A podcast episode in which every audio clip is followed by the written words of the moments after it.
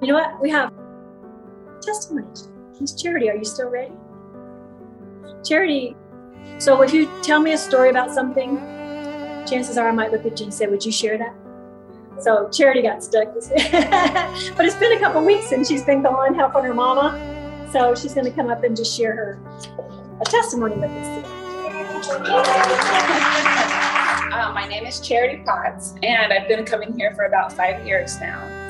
Um, and I just want to share how uh, Christown has prepared me to homeschool this year. It wasn't uh, my first decision, it wasn't an easy decision. But last February, uh, God just placed it on my heart that I needed to homeschool, and I really fought it. I didn't want to do it. It was just really the last thing that I ever wanted to do. Me and my husband prayed about it. We were like, okay, we're just going to put it on the table, right? I looked into different curriculums and I was like, how can we afford this? It's way too expensive. And I was just like, nope, I'm not doing it. You know, we can't afford it. Um, and at that time, we I was thinking we were thinking of homeschooling because my daughter Raya, she has epilepsy. She was having seizures so much that she was missing a ton of school and we're doing all the makeup work at home. I am working with her every day. Uh, my oldest was just getting in trouble a lot at school and he was getting influenced by the wrong things, you know? And so I think that's when God started to put it on my heart. Hey, you need to do this. And I didn't want to listen.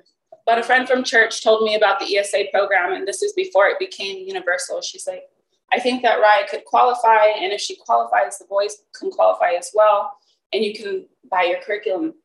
But I was like, no, I don't want to do that. But God set it in order, right? And so I told my husband about it. He's like, just apply and see what happens.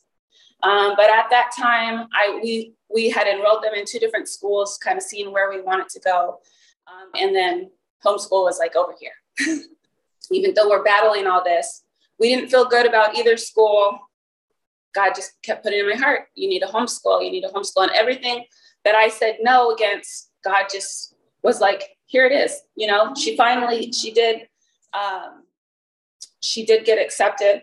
And so then it was kind of like, all right, God, what do we want to do? But I'm thinking, my youngest is about to start kindergarten. I don't have to have any kids at home. I was being selfish. I was ready for the time alone to get things done when they're not there. Um, but again, I keep hearing God say, you need homeschool. and so then once she got accepted, me and my husband prayed about it. And he's like, everything is pointing to homeschool charity. You need to just do it. And I'm like, okay. So I decided to submit, right? and just listening to Holy Spirit. Um, and then I'm like, well, okay, I don't have a curriculum. At this time, it was already August. Um, and God started putting on my heart to teach them about their identity in Christ and who God has called them to be.